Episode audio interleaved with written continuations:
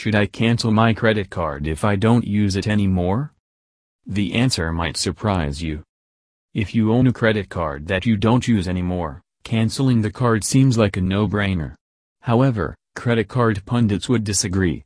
Unless it comes with an annual fee, you're better off keeping the card. Even if your card does come with an annual fee, canceling the card should be your last option as there are other solutions you could consider. Is it worth keeping unused credit cards?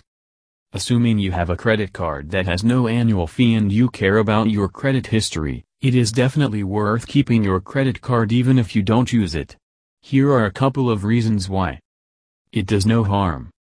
A free unused credit card does not cause any harm apart from occupying more space in your wallet. Even if you don't use a lot of its benefits, for the sake of your credit score, you should consider keeping it. Emergency line of credit. It's always good to know that you have backup funds on a rainy day.